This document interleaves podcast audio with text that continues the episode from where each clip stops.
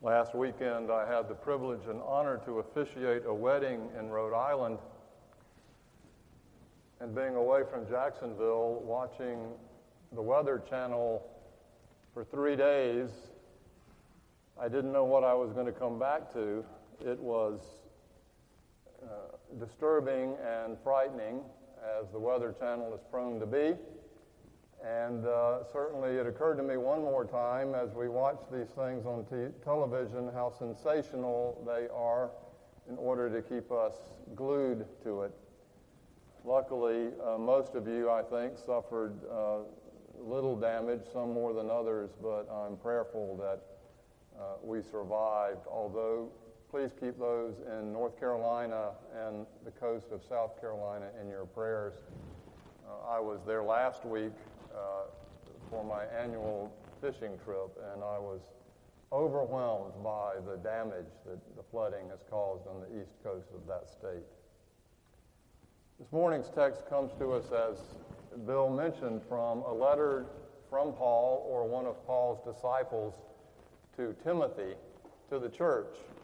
And I'm going to read, uh, instead of what's in your bulletin, verses 14 through 17 from the third chapter of 2 Timothy. May God open up to us an understanding of this word. But as for you, he's speaking to the church, continue in what you have learned and firmly believed, knowing from whom you learned it, and how from childhood you have known the sacred writings that are able to instruct you for salvation through faith in Christ Jesus. All scripture is inspired by God and is useful for teaching, for reproof, for correction, and for training in righteousness, so that everyone who belongs to God may be proficient and equipped for every good work. This is the word of the Lord. To make my case this morning, I'm going to ask you to put on your thinking caps. For today, I want to talk about the authority of Scripture and the Bible and the texts that make that up. I'm not talking about the 144 characters in texts that are being sent on Twitter these days, but the textus, the Latin word which means the sacred writings. I think this is vital for our day for many reasons, but I think maybe the most important is that the power of the Bible holds for us something that is profoundly true, yet hard to reach. We've lost the sense of finding that these days, I'm afraid, and as much because of technology as for any reason. We seem to skim over the surface of things rather than looking underneath it. The Bible holds for us something that's neither trivializing as something superstitious, no, know that, but also not to be idolized as if it was a divinity turned into the fourth person of the Trinity. Through our history and our church and even Western civilization, we have concerned ourselves with these biblical texts that have provided for us a bedrock of truth and community. But now, for many reasons, I think this bedrock is being eroded. As I mentioned, it's probably technology as much as anything, but it's also all the many distractions of entertainment that we have in our lives. It's unbelievable. So that when we come to the Bible now, we come to it like many people come to Starbucks. They sit around the table and they are in faux community with each other, but all the time they're sort of looking at their devices without any deep connection being made. I, the point that I am trying to make, especially for Presbyterians, is for us to take this Bible seriously again. Or as one ancient scholar, Bengel, said, apply yourself to the text and apply the text to yourself. Not only is the future of the church at stake, but as I said, so is, in my opinion, the future of civil society. For as we are seeing so painfully the, today the loss of respect, the descent into crassness, rudeness, vulgarity, and the lack of modesty, the win at all cost politics reflects as much as anything, I think, a breaking away from the moral, social, emotional, and especially spiritual underpinnings that the Bible reveals to us when we are at our best.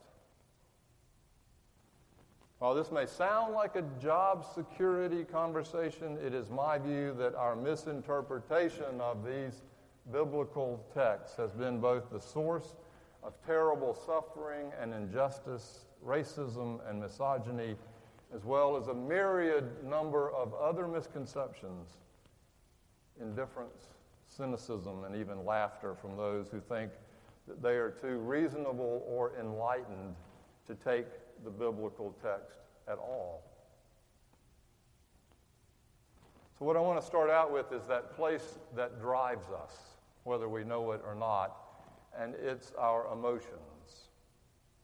We may not be aware of it, but scientists now, as well as psychologists and other social scientists, are discovering that really it is our emotional selves that drives us. And, and it is through those emotions, through that perspective of our emotions, that we understand whatever it is to be true. Every advertising company understands this, as does every good trial lawyer. For the sake of disclosure, so does every good stewardship chairman. In fact, everything I am saying to you today is to first appeal to your emotions so that you will see the urgency in belonging to and supporting Riverside Presbyterian Church, who I think takes the Bible seriously enough to delve deeply into it without trivializing it into a book of magic or superstition. Place that I think holds us accountable to grow spiritually, mentally, as well as emotionally. And it is for this emotional appeal that I am inviting us to take this Bible as something other than just a black and white, literal never to be questioned text. For those of us who live in a sort of dualistic world where things are either or, or black and white, or good and bad, I know this is not easy. Nor is it easy for those who have grown up believing that all truth is subjective, that it is just based on whatever each individual person wants to say is true. Sort of that Facebook culture where everyone is entitled to their own individual beliefs and lifestyles as long as it doesn't spill over into my beliefs and lifestyles. But both sides, to me, I think, are both the same fundamentalist side. So today I want to talk about how our faith is in jeopardy by just that kind of dualistic either or thinking. So I'm going to tell you a story. It's a story that came out of last week's fishing expedition, as most stories I tell tend to be. Inevitably, after dinner, some of the guys will gather on the front porch and light up a cigar and start talking about sports because that's what guys do. We'll talk about how the fishing was, and then we'll talk about football, and then we might even talk about our families and eventually politics comes up and then the emotions that go with that. But finally, at some point in the conversation during the week, they want to talk about religion. And they turn to me because I'm the only clergy person there among a bunch of, they are quick to admit, reprobates. And they ask me questions. Now, this is typical of the way most men work, if you've noticed. We don't like to have face to face conversation. Women do that better. Men like to have conversation around things like sporting events, golf, or, or, or work, for instance. There's some safety in the mediation of something to do. And so the question came up the night before I was to come back to Jacksonville. One of them, a frequent church going Methodist, asked me what I was going to preach on this Sunday. And since I had done enough work, I could remember the passage enough uh, to say that I'm preaching on how to take the Bible seriously, but not too literally, and to learn to understand how much depth and, and resource is found if we were willing to dive into it. What's the passage, he asked? And I could sort of remember it. It's from uh, 2 Timothy that all scripture is inspired by God and is useful for teaching, reproof, correction, for training in righteousness. Another guy moaned, oh, How many times have I heard that verse slammed down my throat? He shared that he was raised in a deep fundamentalist family and church and was taught that the Bible was absolutely inerrant and had to be taken literally at face value black and white. If you question any of it, you're questioning all of it.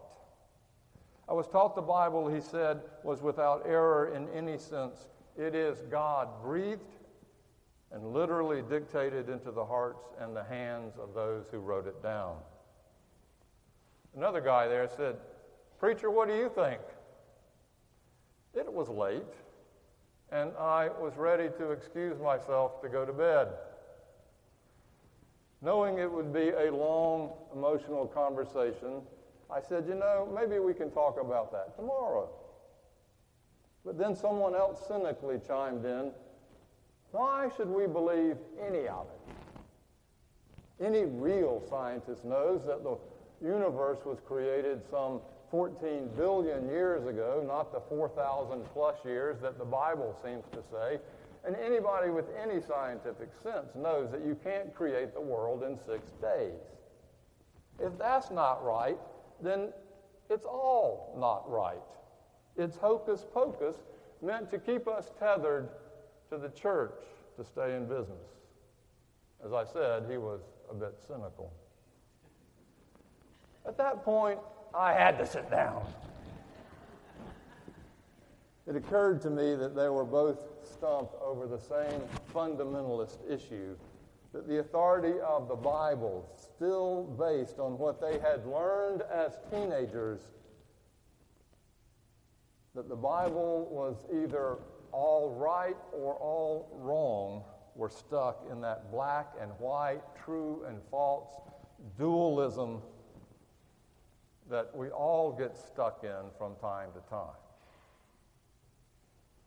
As I said, I'd done enough work on this sermon to preach to them, and I said, Well, yes, the passage from Timothy says that all scripture is God breathed, which comes from the Greek word, by the way, inspired. It's the same word in Greek that in Hebrew is the word God you or God did when God blew the breath of life into the first human beings of Adam and Eve. We're all God breathed. It's the breath of life, it's the breath of the Holy Spirit. When you die, you expire. When you live, you are inspired. It's the breath of God. And I said, you know, that whole concept of breath was developed over 3,000 years of the biblical text, going all the way back even before the formalization of Israel, and that it is about something more than just 2 plus 2 equals 4, and you can't read the biblical text as if it is a textbook just like that. If you take it that literally, you miss the deeper truth, and you're not taking it seriously enough. Now, they were getting a little glassy eyed by then, as are you, but I was on a roll you take the Bible seriously, you have to look beneath the surface. You have to examine the 66 books and who wrote them and what were the circumstances and what were the historical, social, and cultural underpinnings around which it was written, and what did they know and not know scientifically back then. For instance, Jesus assumed that the world was flat, as did everyone else, because he was limited in his understanding of scientific knowledge in the same way everybody else was. For instance, when I'm when I'm preaching a text that says that all scripture is inspired by God, I have to remind you that in Hebrew, which was then translated into Greek, the actual literal translation is that all scripture by God is used for teaching and reproof which is ambiguous because it can mean that all preaching, excuse me, all texts are inspired by God, or that all texts that are inspired by God, leaving the interpreter having to decide, well, maybe some texts are less inspired by God than others. I wanted to tell them that the text that the writer of Timothy is referring to is the Hebrew Bible, not the New Testament text. The New Testament text was not canonized at this time. Timothy's talking about the books of Moses and the prophets and Daniel and the Psalms. That's the Bible for the writer of Timothy. But what I did say, in fact, was that the earliest manuscripts of this passage hold us accountable to go into a place that is much deeper than our on the surface emotional, literal reaction. That is, as we read it, we are to be inspired by God, just as those who wrote it and just as those in New Testament times who canonized it. And how do you know what's truly inspired and not? My cynic said. Well, it's this little thing like you have to be in community and relationship with the historical church that has helped to manage the translation and understanding of it over time. You can't come to it by yourself. Because mostly we grew up being taught as a teenager that our understanding of things was absolute. Some of you may even be able to remember that far back. There was a point in time when we remembered or thought that our parents had all of a sudden grown stupid. Right? And what that was about was all of a sudden we discovered that our parents were not perfect. Because we were living in this absolute black and white world, once they were no longer perfect, they must be no longer good at all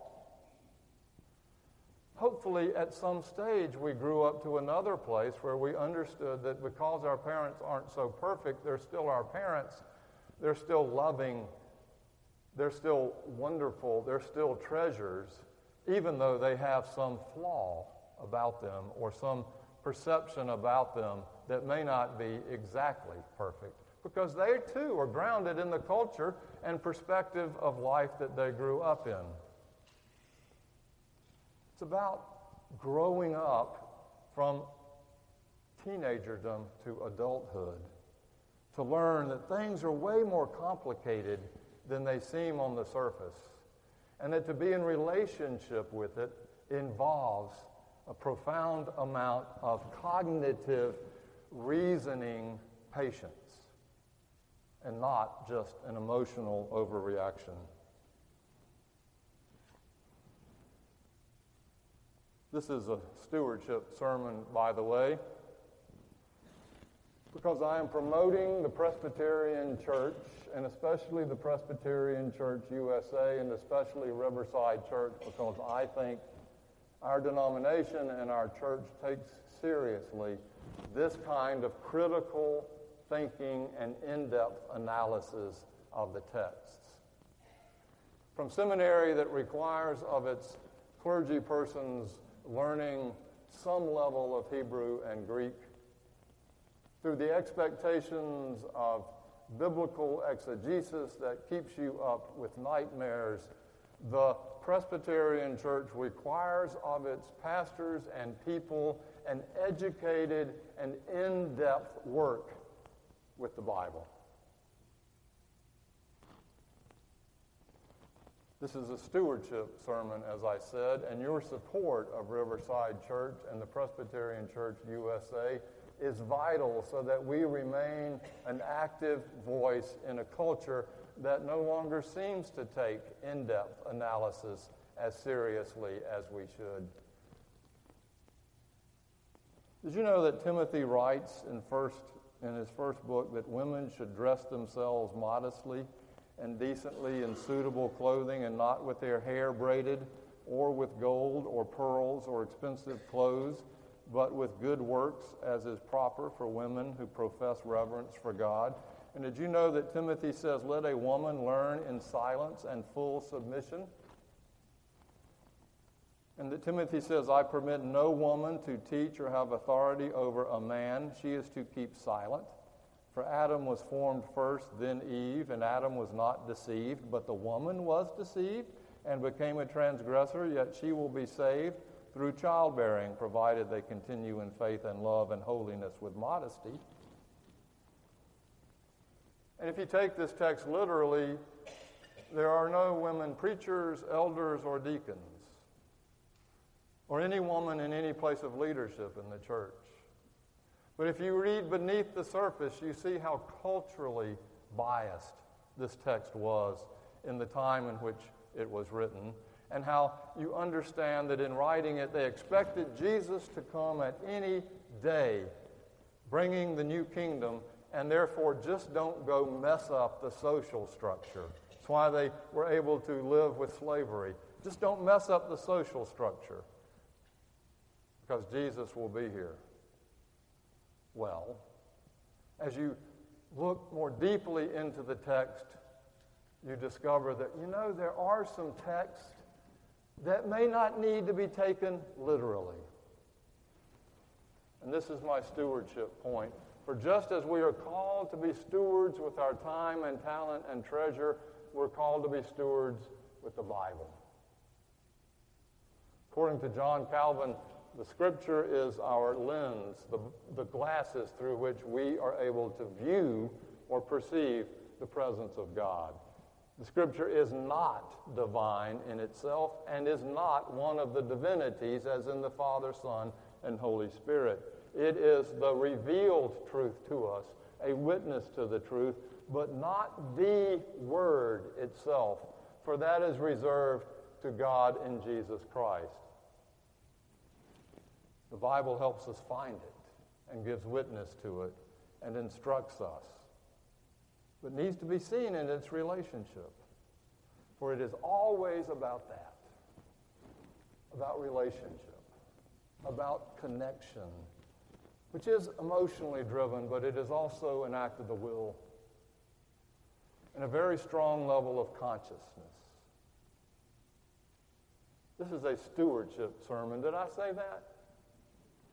And in these, these days of our political season, with our culture being overtaken with emotional reactivity, driven by untruths, insults, complete immodesty, reclaiming the role of our minds and not just our hearts is something that we need to value. It's one reason I'm here. Because when we are at our best, we hold each other accountable to this level of adulthood. And we hold the scriptures accountable to it too. And for us to continue, every one of us needs to step up and give of our time and our treasure and our cognitive gifts, for it is the adult thing to do.